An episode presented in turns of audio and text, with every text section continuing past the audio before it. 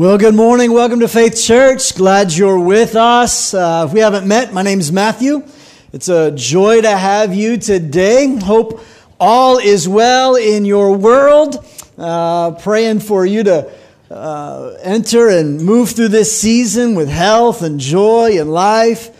Uh, today, my wife is at home, uh, kind of receiving some healing. Got kind of been sick this week a little bit, and so I'm going to look at the camera a whole lot today because I'll get to go home and play nurse later on, and I'm just trying to butter it up and earn all the points I can today. I know she's watching there, uh, but man, it's it's good to have you.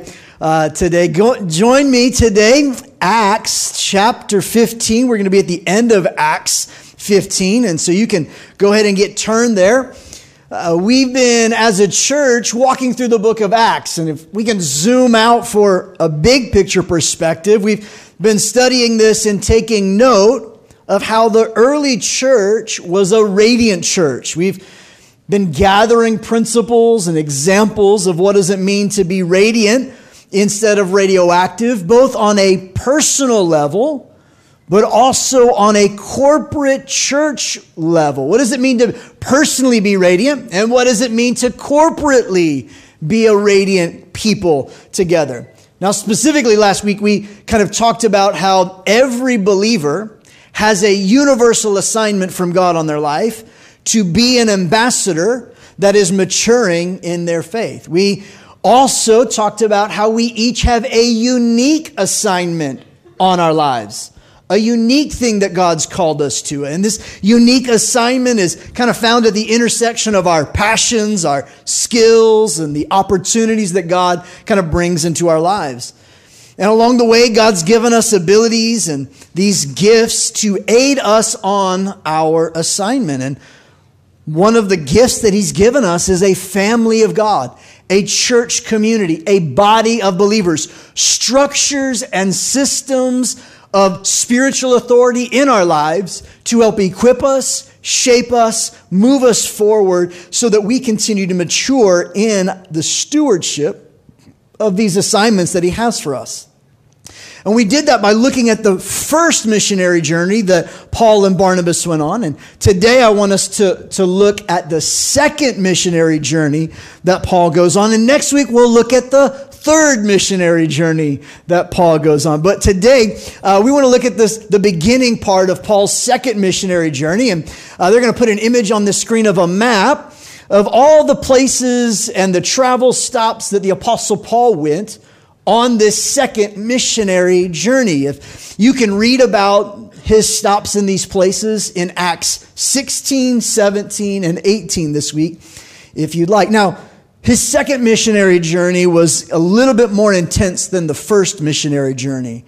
He experienced beatings, imprisonment, uh, some miraculous things took place in amazing ways, some challenges that were unique even on the onset. There, there, are some unique elements to this journey, like he had some different companions that went with him.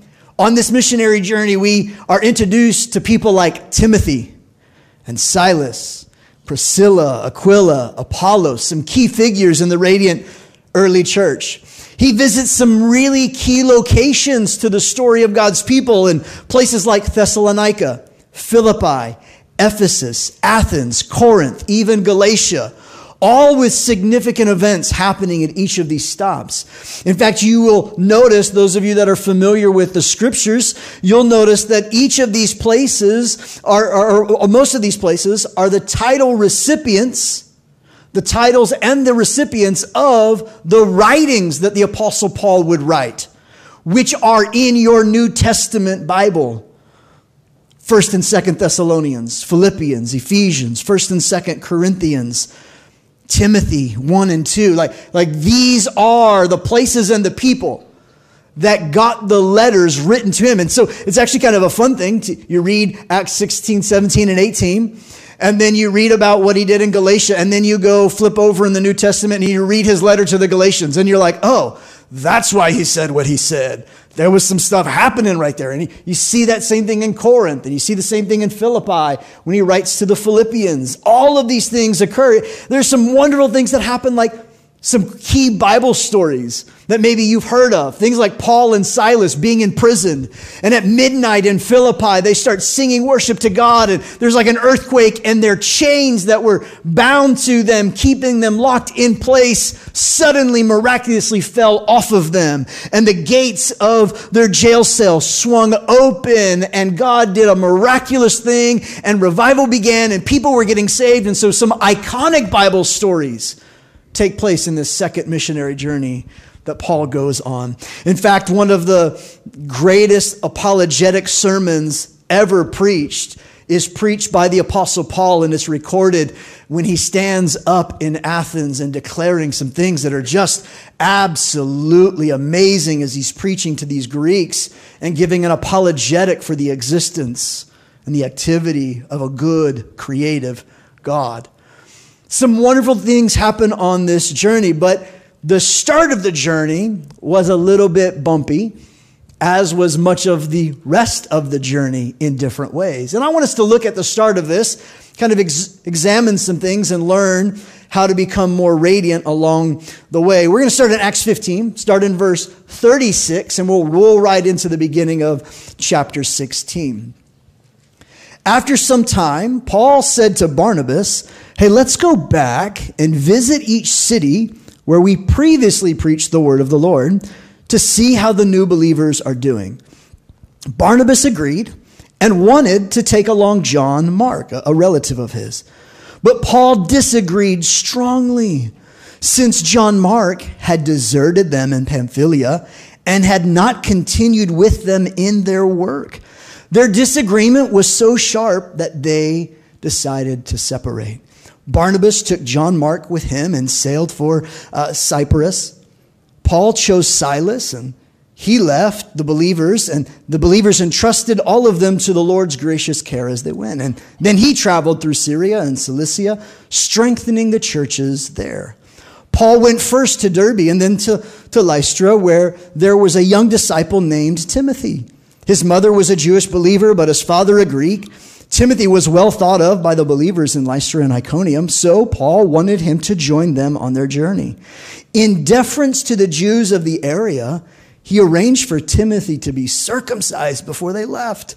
For everyone knew that his father was a Greek. Then they went from town to town, instructing the believers to follow the decisions made by the apostles and elders in Jerusalem. So the churches were strengthened in their faith and grew larger every day. I'm going to hit pause right here and explain this action by the apostle Paul. It seems a little extreme, especially considering in Acts 15, they had made the decision that Greeks didn't need to be circumcised and become Jews in order to experience salvation.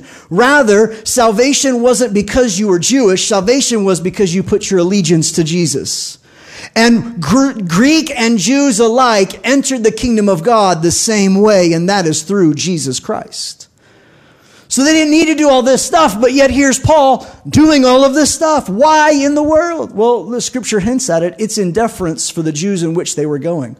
Paul didn't want anything to get in the way or distract or hinder those particular people from being able to receive the transforming work of the Spirit.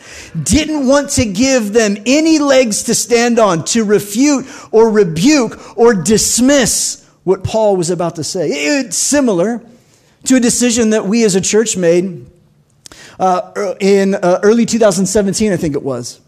We made a decision as a church, out of deference for the people in our area, to no longer pass a collection plate in our services. Why would we make such a decision? Well, for lots of reasons. Primarily, the Lord put it on our heart to do it. It's a bit of a faith decision for us, but we did it. One of the reasons is because so many people who have been burned by church also have a distaste in their mouth anytime the word money is mentioned in a congregation of the people of God. And we don't want anyone to come into our midst and have a reason to reject Jesus unnecessarily because they are unaware of what the scripture teaches on the subject, but their past experience gives them a certain flavor in their mouth. We don't take offerings at Faith Church, but we do have opportunities for give if you want. If you want to give, you can give. So we put offering boxes all around the perimeter of the room and give people the opportunity to give if they want. No awkward plate being passed as people look at you wondering what you're about to put in there, and you're like, I give online. I promise. I promise. I give online. It's, it's where I do it. Uh, yeah. Really? Just protecting people's hearts and previous hurts so that it doesn't become an unnecessary hurdle for people to encounter the transforming work of Jesus. Doesn't give them a leg to stand on when they come and say, the church is just about taking my money. And we can say, yeah, you can give if you want. And when we, you give, we give. We give back to our community. We give back to other places. 10% of everything that comes in goes right back out. We give as a church. We want to lead the way in generosity, and our hearts are clean in that process. We have a, some feet to stand on as we say those things. We can talk about money in the church as the Bible teaches on it, and never once people feel obligated to give. This is what the Apostle Paul is doing with this circumcision in Timothy, not giving any room for anyone to refute the message of Jesus that was going to be preached in those places out of deference and care and concern for other people, not doing anything to distract from the main thing, and that is the message of Jesus. He goes on to say this in verse 6. Next, Paul and Silas then traveled through the area of Phrygia and Galatia because the Holy Spirit, don't miss this, had prevented them from preaching the word in the province of Asia. They, coming to the borders of Mysia, they headed north for the province of Bithynia. But again, the Spirit of Jesus did not allow them to go there. So instead, they went through Mysia to the seaport of Troas. That night, Paul had a vision. A man from Macedonia in northern Greece was standing there pleading with him in this vision Come over to Macedonia and help us. So we decided to leave for Macedonia at once, having concluded that God was calling us to go uh, to preach the good news there. So we boarded a boat at Troas and sailed straight through the island of Samothrace. And the next day we landed in Neapolis. From there we reached Philippi, a major city of the district of Macedonia and a Roman colony. And we stayed there for several days. On the Sabbath, we went a little way outside the city to a riverbank where we thought people would be meeting for prayer. And we sat down to speak with some of the women who had gathered there. One of them was Lydia from Thyatira, a merchant of expensive purple cloth who worshiped God. As she listened to us, the Lord opened her heart and she accepted what Paul was saying. She and her household were baptized and she asked us to be her guest. If you agree that I am a true believer in the Lord, she said, come and stay at my home. And she urged us until we agreed.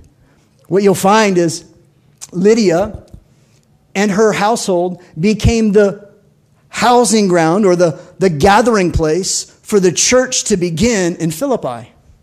The church in Philippi would grow and grow and grow, and women were a key prominent factor in the leadership of those churches and those places and of those gathering spots. And in that process, they became incredibly generous in support of Paul, especially during times in the future when Paul would be imprisoned. And the only way when he was imprisoned he could survive is if people were partnering with him and sending him food and support to enable him to continue to survive while in prison. God was arranging so many of the details of the unfolding radiant church here in the beginning of this story, of the beginning of this journey. But there were two significant things that occurred at the beginning of this missionary journey. Two things that could have derailed the whole mission, but didn't. These two things that occurred were a riff and a roadblock. Paul and Barnabas faced a relational riff. And then in a little bit, I'll talk to you about the roadblock that Paul faced as he went along. Let's talk about this riff for just a minute. Now, we see in the text that they had a disagreement and it was pretty sharp. It was pretty clear what that disagreement was. Now, we as Americans, we, we, we were like, well, they had a disagreement and they went a separate ways, but like, what really happened? Like, who threw the first punch? Like, how, how nasty was this separation? How, I mean, who got the kids and who didn't get the kids? Like, what, let's get to the details here. Tell me more, tell me more, tell me more. I think sometimes we are growing for secrecy and suspicion that isn't helpful.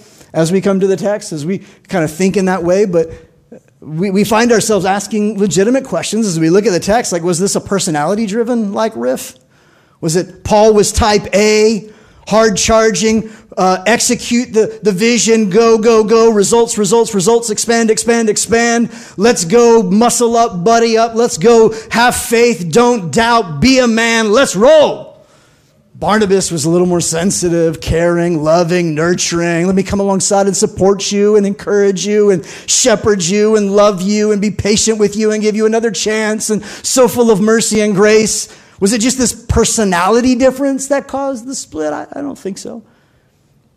Was it a, a preference issue where Paul preferred this kind of companion and Barnabas preferred this kind of a thing and they just split because they couldn't decide on preference?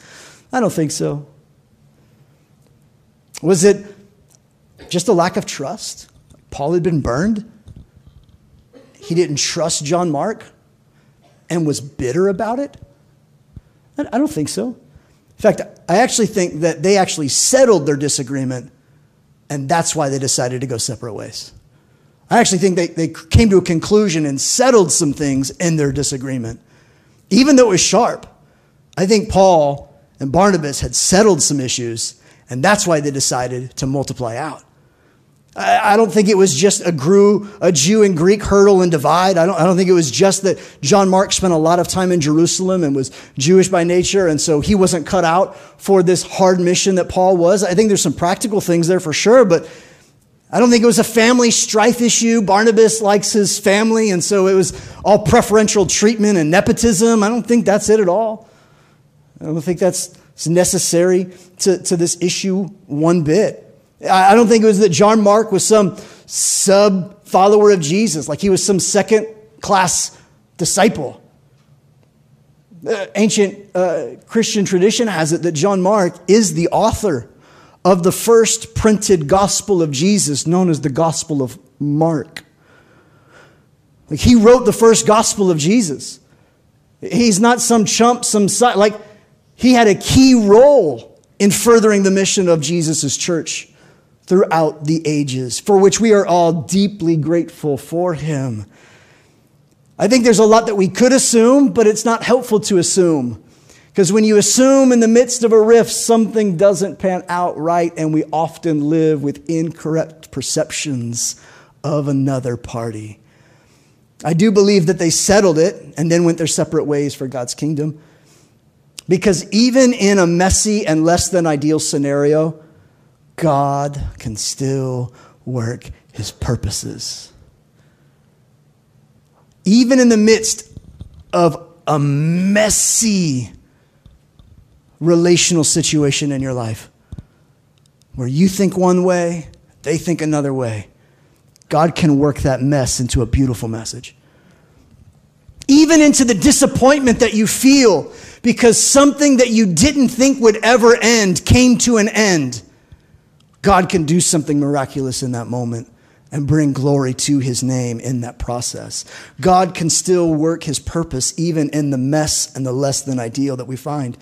That's only if we're willing to acknowledge that a riff doesn't have to lead to divisiveness. You don't have to be divisive when you disagree with somebody. You don't have to be a jerk when you don't see eye to eye and you have a different preference. When you don't understand why somebody does what they do, but yet you have to pick up the shrapnel of the pain of their decisions. Sometimes partnerships and relationships need to end. There are necessary endings in our life. Necessary for jobs to end, necessary for relationships to go different directions, necessary sometimes to leave a community of believers that you've grown up going to the same church, but yet knowing it's time to move to another place. Necessary endings. Please hear me. I'm not saying that because everything worked out for Paul and Barnabas and the kingdom of God expanded and God was moving, that the ends justify the means. Because I think it's too easy to look at, well, God, God, God restored me, so it was all good. No, you were a jerk to them. You never went back and apologized. There's a lot of bitterness and unforgiveness. The ends don't justify the means. There's some closure that needs to be. There's some things that you never settled that you needed to settle. In fact, some things you need to settle and get healing in before you try to go to the next relationship. But relationships are messy. People are messy. Life is messy. And, and I want you to hear while, the means don't justify the ends, sometimes endings are needed so new things can begin. Change and transitions are a part of life. And if you don't like change and you don't like transitions, you won't like life. It's not that we don't like change. Can I just be real, real frank and clear? We don't like change that we don't initiate and control. That's the change we don't like. When somebody makes the decision of change for us, we don't like that. That's what we don't. It's not that we don't like change, because circumstances change, life change, transitions occur. God made your physical body to change as you age and mature. Changes are a natural part of how God created the cycles of the world. That, that's why Ecclesiastes 3 tells you that for everything there is a season, a time for every activity under heaven, a time to be born and a time to die, a time to plant and a time to harvest, a time to kill and a time to heal, a time to tear down and a time to build out, a time to cry and a time to laugh, a time to grieve, and then a time to celebrate and dance. Seasons, they come, they go. You can't start a new season until the old season ends. You're not supposed to experience summer when it's fall. But in Kansas, everything is confusing. Seasons get all sort of messed up and confusing. But that's what happens when we're supposed to be in one season, but we haven't let go of the other season. A lot of confusion and chaos begins to grow in our lives. There's a season for everything. And until we begin to recognize that God works and the world works in seasons where there are transitions and there are endings, and until we learn to transition and walk through necessary endings in God honoring ways, we will get stuck and stall out in our lives, and we will let rifts derail our purpose. And we will let frustrations in a relationship brew to the point of destructive things. Friends, change and transitions are a part of life. Sometimes the changes are circumstances that bring unforeseen change. You lose a job, you didn't get into the college that you wanted. Change often is forced on us. Someone that you love dies. Change. Time to grieve. Time to laugh. Sometimes relationships need to dissolve because they're toxic and unhealthy. It's not producing good things, it's being destructive. Sometimes relationships need to dissolve, they need to change, they need to separate because they're not healthy and the, the parties aren't willing to change. I, I, I was reading a book this week, actually, I was listening to the book this week called uh, Necessary Endings by Dr. Henry Cloud. And he has in there how it's important to treat three types of people every person, and often each person can be any one of these three multiple times. Like, like in some areas, you might be wise, in other areas, you might be the fool, and in other areas, you just might be evil. And the Bible instructs us, especially in the book of Proverbs, how to deal with each kind of person how to deal with the wise, how to deal with the fool, and how to treat something and someone that's acting evil. And it doesn't mean that if you're evil in one area, you're evil in all areas. Sometimes we can We can be evil in one area, but wise in other areas of our life because we're all in a continuum of growth and change and transformation. But in the areas where you are wise, you can give people instruction, they take it and they grow from it. In the area of a fool, they will reorient the truth so that they don't have to adjust their life. They will adjust the truth rather than adjusting life. So, so when, when your boss tells you you are, you're, you're not working up to this level and they're confronting you about how your performance has been, or a teacher corrects how you've been operating in class, or a coach is giving you better instruction on how to do um, whatever sport it is that you're in, if you, if you reorient the truth so that you don't have to change your behavior, you're acting like a fool.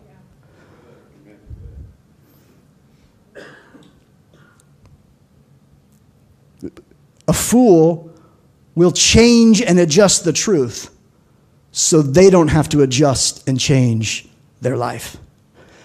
We do this with God all the time. God tells you to do something, God confronts you about an area in your life. God is speaking to you about something, and you readjust the truth to orient to how you're already living rather than adjusting how you're living to submit to the truth. Something has to change in us if our life is going to grow and flourish in the ways of God. Sometimes things have to be pruned. Pruning is proactive endings. We prune to uh, help sick buds become healthy on a rose bush. We prune a rose bush that has too many buds, that's too distracting, so that the buds that remain can gather the energy and the life of the plant and can grow and flourish even more beautifully. And we prune dead buds because they're not coming back to life, and it's time for those to end as well. All are examples of important endings. In his book, Unnecessary Endings, Dr. Henry Cloud says this. Without the ability to end things, people stay stuck, never becoming who they are meant to be, never accomplishing all of their talents and abilities should afford them. You cannot go to the next until you let go of what you're experiencing right now. Can I say it again? You won't go to the next thing God has until you really let go of what's happening now. Some of you won't go forward into a flourishing life of the way of Christ because you're too busy partying in the old life when God has called you to walk in a new life. You're still hanging with the old crowd when God is trying to bring new relationships into your life. You're still living with old mindsets that He's trying to break off of you, get away from you, and help end so that you can walk in the new way of thinking, which is the mind like Christ. Necessary endings. Jesus said, It is necessary that my time with you on this earth ends so that I can send the Holy Spirit who can fill all of you and be with all of you at the same time. Because as long as I am here, what is better can't come near you. He said it another way. He says, You don't put a patch Uh, over a holy thing. No, no, you get some new cloth. He said, You don't put new wine in old wineskins because you can't get the newness of what God wants to do in you if you're still holding on to the old thing that you're stuck in today. Some things have to end and change. The question is, how can we, like Paul and Barnabas, learn to settle so that we can go separate into the next season that God has for us? How do we settle the disagreements? How do we settle the, the rift? How do we settle these things and transition well in our life? How do we do that? Can I give you four thoughts practically?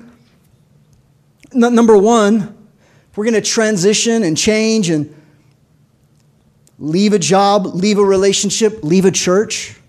I know none of you ever plan to leave a church. I know, I'm glad. I, it's just so wonderful. Maybe your friends might be leaving a church one day. What's the right way to leave a church? Four things. One, honor. Never speak ill or gossip about what was. Relationship breaks apart, refuse to gossip about that other person. Refuse to do it. Don't do it. You, you leave a job or are removed from a job, don't demonize the company because you're hurting. It's okay to differentiate and distinguish what is different without demonizing and speaking ill of what was.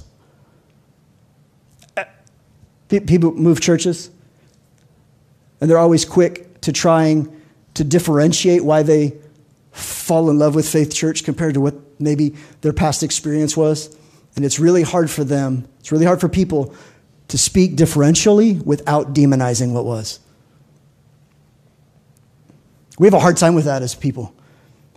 How do I recognize, wait a second, I need to honor this employer because without this opportunity to be in this job, my family would have starved? It's hard to recognize, wait a second, I need to be grateful for something in the midst of hurting in this season. We demonize them because we're having a hard time trying to distinguish and differentiating and looking at the details. Don't do it. Here's why. Because wherever there is a lack of honor, the miraculous move of God cannot happen. If you need God to move on your behalf, but you're walking with dishonor out of your mouth, he won't move. Why? Because Jesus said when he went to Nazareth, he could not do many miracles because there was no honor flowing from their lips.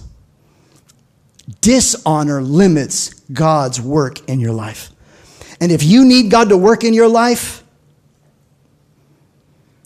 walk in honor and not in dishonor. Number two, humility. Honor always requires humility. Never assume it's always their fault. Never assume it's always one's, well, it's just the coach. The coach doesn't like me. Maybe. Or, or maybe you're just not good enough. What's the company? They're just such a terrible group. Maybe. That might be true. But like, were you like the best employee ever?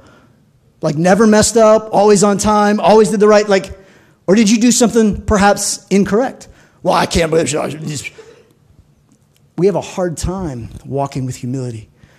That's just that church. I can't believe they don't, they don't feed us well at that church. I can't, no, I can't, no. Just, really? It wasn't the fact that you only showed up once every eight weeks? Never opened the Bible on your own? Well, they don't feed me. Well, I don't know. Right? You hear what I'm saying?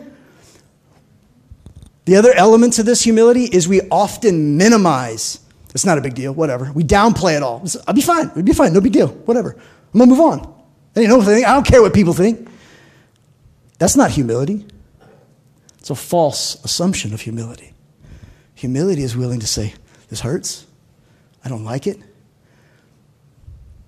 But I'm going to move on from it. I'm going to settle some things so the rift doesn't derail my purpose. Number three, honesty. When you're in a relational rift, be honest. Talk directly, clearly, and don't miss this one, kindly. This is what Paul did. Paul and Barnabas. I, Barnabas, I, I know you want to bring John Mark, but um, last time he left us high and dry. I think the mission is way too critical for what I think God's got for us on this next journey. I, I, don't, I don't know that I can ride in that way. I think it's important that we make some different decisions here. Communication like that brings freedom to everybody. When, when, when your friends need to leave their church, because you will never leave your church. Honesty. Do, do you actually communicate with your leaders or do you just ghost them? Like you're a 14 year old preteen breaking up for the first time. Just not going to respond. I'm not going to text them back. I'm not going to just, I'm going to ignore them. And then when I see them in Walmart, whoop, different aisle. Let's go, right? Like, never to talk to the people that you worshiped with, never to, right? Just whoosh, ghosting them. No, honesty, honest conversation. And then finally, be generous. Be generous. Find a way to act in a generous way to the parties that you're separating from. Why? Because generosity is like the mouthwash that gets rid of the bacteria of the bitterness that is growing in your heart if you don't. When you choose to be generous, it allows you to be grateful. And when you're grateful, you heal the bitterness that's trying to grow. And you don't want bitterness to grow in your heart. You want to know why? Because what is bitter always gets to the root. And if there is a bitter root, all of your fruit will eventually be bitter and not good in the next season. How you end one thing is how you will begin the next thing. So end in a good way, and settle it in a good way, and watch how God works on your behalf because there are rifts that you will experience in relationships in your life, but you can settle it and separate into the next season that God has for you. You can settle the rift and step into what's next for your life. Second thing that they encountered was a roadblock. These roadblocks where they were thought they were going to go visit these places but the text says that the Holy Spirit and Jesus himself would not let them go to the next place. Like, wouldn't let them go. It was like this providential roadblock of sorts, this sovereign setup to get them to stop. Where, where they thought they were going one way, and God says, not so fast. These roadblocks that we experience in our life, friends, are an opportunity for us to see from God's perspective. Problems that you face as you progress in your life are not for you to acknowledge or feel like a failure.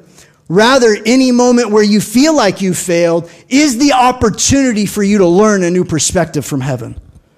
When you find yourself stopped and stalled out in life, things aren't working the way that you thought they would. You, you thought you heard God, you stepped out in faith, you started the business, you did the thing, you began the small group, you started to serve, you started to get, you started taking steps in your life, and all of a sudden, boom, roadblocks. And when we hit those roadblocks, it's really easy to bail on what we were trying to do.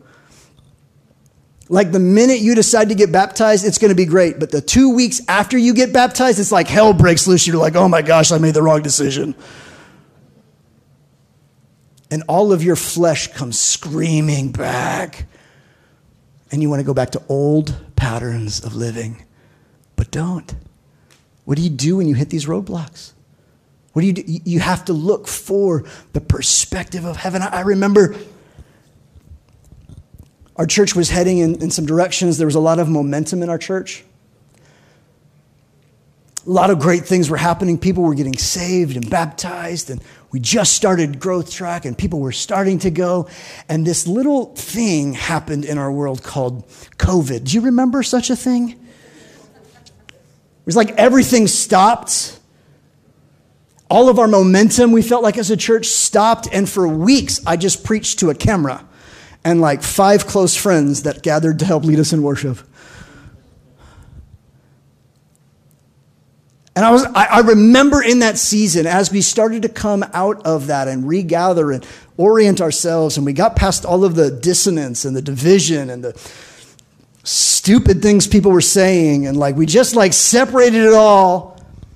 God began to rally and reorient something in my heart around the person of Jesus and he began to, to show me some things that needed to be pruned in our church. Some things that needed to change and some perspectives that needed to shift. Out of that, as we came out of that time, you remember several years ago, one of our theme, our theme for the year was Faith 2.0. We talked about some new, reoriented, and refocused mindsets that we have as a church some commitments that we have, some, some ethos of who we are as a community. And, and it's been an unfolding, ongoing process. There was a shift that occurred in our church coming out of that. That, hear me, friends, I don't think would have happened had that roadblock known as COVID, whatever you want to think about it, what it caused us to stop and reevaluate. Those are the roadblocks I'm talking about. Things that come out of nowhere that make you stop. How do we handle those things? For, for Paul, the Holy Spirit wouldn't let him go to certain places. It was like the Holy Spirit was in a roadblock saying, Nope, you don't get to go here. And he went to some new nations. And in those new nations, he found some Jews. How did those Jews get in those Greek, Asian, Turkey filled? How did they get there? Well, if you rewind all the way back to the book of Ezra, you'll find that they were in exile, and instead of returning back to Jerusalem, they stayed put. And what for those in Jerusalem felt like failure, nobody's coming back to Jerusalem to help us build the temple. Why are so many Jews staying scattered all over the place? Why aren't they coming back? Why aren't people coming to church? COVID's over. Let's go. Why? Oh, why? Oh, why? You know, you, you know who those people who never came back were? God had providentially rerouted their lives to stay put. Because when Paul shows up in Philippi, he needs some Jews to talk to first. And had all of the Jews left those places and returned back to Jerusalem, all the way back in the Old Testament under Ezra and Nehemiah, nobody would have been present in Antioch and Thessalonica and Ephesus and Athens and Corinth. God, in his providence, had rerouted so that his plans could prevail. What looked like a roadblock was a setup for God to do something different. So, how do we get to those places in our lives? Let me give you two things real fast. When you hit a roadblock in your life, something that you didn't expect, something that you thought you were obeying God, but now you feel blocked, you feel stopped, you feel like something isn't, you're not sure what to do next, you feel disoriented, you want to quit and give up. Number one, exercise restraint and slow down. Slow down. Don't rush to the next thing until God begins to speak to you about the last thing. Don't get ahead of God. I can't tell you the number of times I felt like God has whispered something to me, and I'll be like, oh, I know what God wants me to do, and boom, I'm bolting off to the next thing. Getting three and four steps ahead, and He never said to do X, Y, or Z. He just showed me one thing, but I didn't stop to listen. Paul, Paul, who's supposed to go with me? Where are we supposed to go exactly? What order should we do that in? We often get in a hurry and get ahead of God. And when you hit a roadblock, that is the time to stop, slow down, and ask the Lord, Lord, is there something you're wanting to change? Is there wanting something you're wanting me to see about me that I'm not seeing? Is there something about my character, my development, or my perspective of who you are that you're trying to change? Some of us hit roadblocks because our perspective. No, I'm just going to say it the way I feel like I say it. I was going to try and dress it all up, but nope. Some of us find ourselves in places where the provision that God had given us is no longer there. And until we change our mindset and look towards God as good, and we love Him for Him instead of the blessings that He gives us, often the blessings get removed from our lives because we've fallen more in love with the blessing of God than God Himself. And God wants to redirect your perspective to not love the things that God does for you, but so that you just love God no matter what. I can't tell you the number of times in my life things have shifted, things were removed, things were shaken. And I find myself wondering, God, what's going on? I thought you loved me. Why is this not here? Why is this happening? And God's like, yeah, yeah, yeah. Here's the thing I love you enough to help you realize you love that thing that I did for you more than you loved me. I had to con- be confronted with some of my motives during COVID as a pastor. to sit and examine those things. oh, this is, I feel like I'm about to get real vulnerable. Hold on. I, was, I, wasn't, I wasn't mentally ready for this one. I, I had to ask myself, and the Holy Spirit had to ask me during COVID do you really love people? Or are you just like talking to groups of people? See, until you hit a roadblock, you don't ever stop to examine some of the things in your life that have just naturally happened. Paul hit this roadblock and he had to exercise some restraint, slow down, so that he could hear from heaven's perspective. Maybe you're at a roadblock and that's what God is trying to do to you shift your perspective Are you willing to ask the questions and let Him speak? Here's the second thing. When you hit a roadblock, begin to explore a reroute, asking God for guidance. Is it time for something to end and go a new direction? See, when Paul decided to start visiting churches, God didn't correct his desire to revisit those churches, but God did prevent him from revisiting those churches. He instead rerouted them in the process and created new opportunities and new methods and more multiplication in the kingdom of God because he rerouted them instead. So instead of Paul going to those nations, he released other leaders and other leaders to go to those places instead. Multiplication. It, instead of showing up and encouraging them himself, he began to write letters that they saved, that were eventually canonized and put into your Bible. Had he never rerouted his method, may have never changed. He may have never written a single letter had he not experienced this roadblock.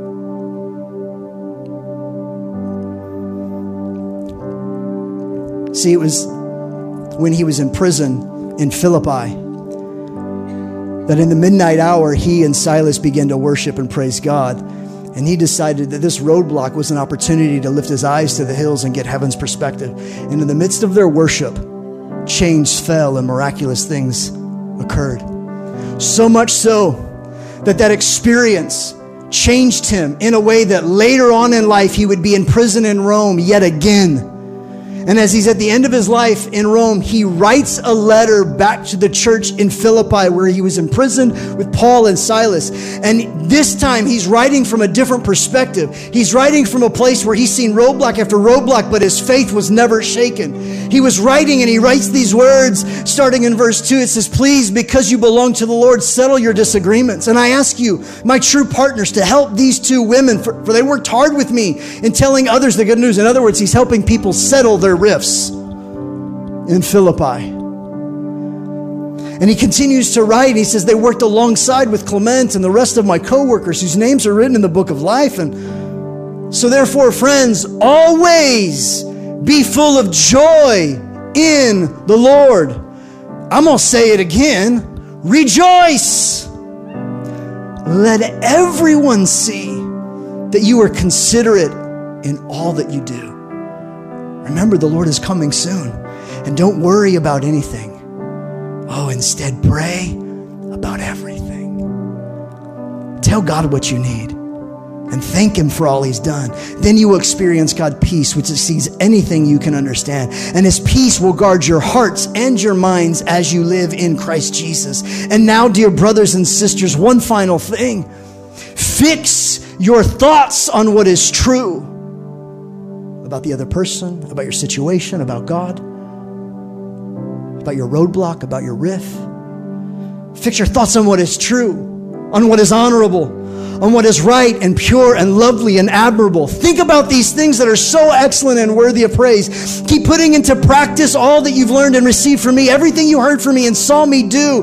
Then the God of peace, oh, he'll be with you too. Paul could write with all integrity, rejoice in the Lord always. Why? Because no matter what roadblock he faced, he learned how to rejoice. Friends, that's our prescription when we hit our roadblocks. We learn to rejoice. We learn to rejoice in the Lord always. Not rejoice for the circumstance, but we rejoice in the midst of the circumstance. We don't praise God for the cancer, but in the face of cancer, we say, Praise God, He's worthy to be praised. We don't praise God for the loss of the job, but we say, In the midst of the loss of job, God, you are worthy still to be praised. In the midst of confusion and rerouting of my life, I don't understand what's happening. I feel surrounded by everything, but God, help me see that I'm surrounded by you instead. It might look like You're still good. And we allow our roadblocks to shift our perspective to heaven. Would you stand with me? So he was also to the church in Philippi. Not only did they said rejoice, he, he would write and he would say, All the things that you think are most important in your life, are you willing to let go of those so that you can embrace me as the most important in your life? That's what he wrote in Philippians chapter 3, right before Philippians chapter 4, when he says, Rejoice, rejoice. Friends, sometimes God is trying to reroute our life and redirect us to something new, but we're too busy trying to hang on to what was old, and we're unwilling to let it go and embrace what He's doing today. To let go of our mindset and our perspective and make sure our hearts are in love with Him more and more each day. Would you bow your heads? Maybe you're here in the room and there's some relational tensions. Maybe you're at a place where life has thrown you a roadblock. I wonder if maybe there's a song of praise that you need to give as a sacrifice. Is there, is there something in your life and heart that you know you've been holding on to as more important than God Himself? And God is reorienting you to say, No, I'm worthy, I'm more. Maybe you're at a place where you feel absolutely surrounded by everything in this world, and you feel like everything is against you. And God is saying, I want you to know I'm still surrounding you too.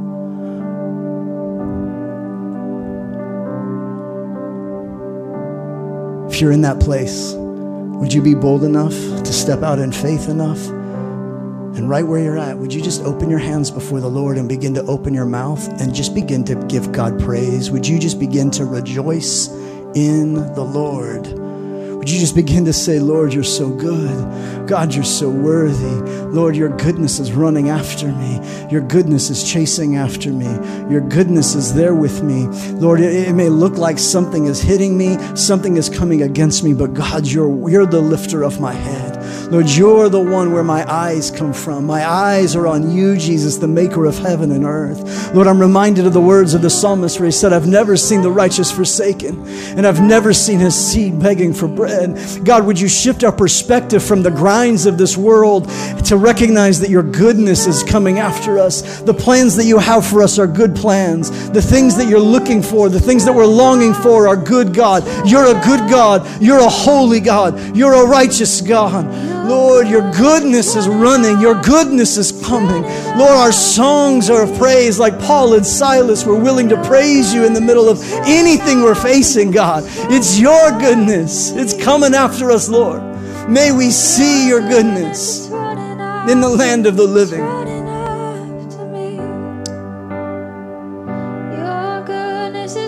Yes, God. So this is the cry of our heart. This is our song of praise.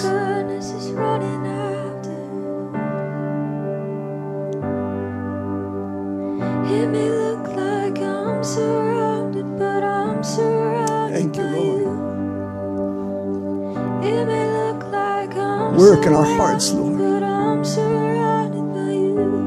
Yeah. Don't let anyone silence your praise. Don't let circumstances put a clamp on your worship. Lord, may we be people of worship, even in the midst of our own chains and brokenness. Lord, may our eyes be fixed on you and what is good and true and honorable and lovely and just and pure and praiseworthy. And Lord, instead about worrying about everything, Lord, help us to pray without ceasing, getting your perspective on everything. Lord, we thank you that our eyes are on you. And Lord, more importantly, that your eyes are still on us. Lord, your eyes are on us. You see us, you notice us, you hear us, and you are with us always. Whatever the season is, we trust in you, Jesus. We thank you for it. In the mighty name of Jesus, we pray. And everybody said, Amen. Two things, and then we'll speak blessing over each other. Number one, if you need prayer, maybe you're facing a real challenging season, we'd love to pray with you more specifically. Our team is available for that. Number two, if you're ready to take a next step, baptism, child dedication, something like that, and we'd love to help you move forward in your next steps. You can stop out in the lobby. We'll help you to do that. But let's speak blessing over one another. Can we do it? It's on the screen. Nice and strong, full of faith, ready, go. The Lord bless you and keep you. The Lord make his face shine on you and be gracious to you. The Lord turn his face towards you give you peace. Hey, we love you. I really hope today's message was life giving. As a church, we want to help you encounter God and take another next step in your allegiance to Jesus. I want to ask you to take a step right now, in fact. Would you just share this message with a friend? Maybe post it on your social, text a coworker the link just be sure to include something that you learned or how it impacted you personally. When you do that, you get to be a part of seeing faith come to life in someone else. And don't forget to visit our central hub, faithchurchks.org. You'll find other next steps that you can take in your faith, including giving and partnership with us as we help others encounter Jesus like you've encountered him. Hey, we love you.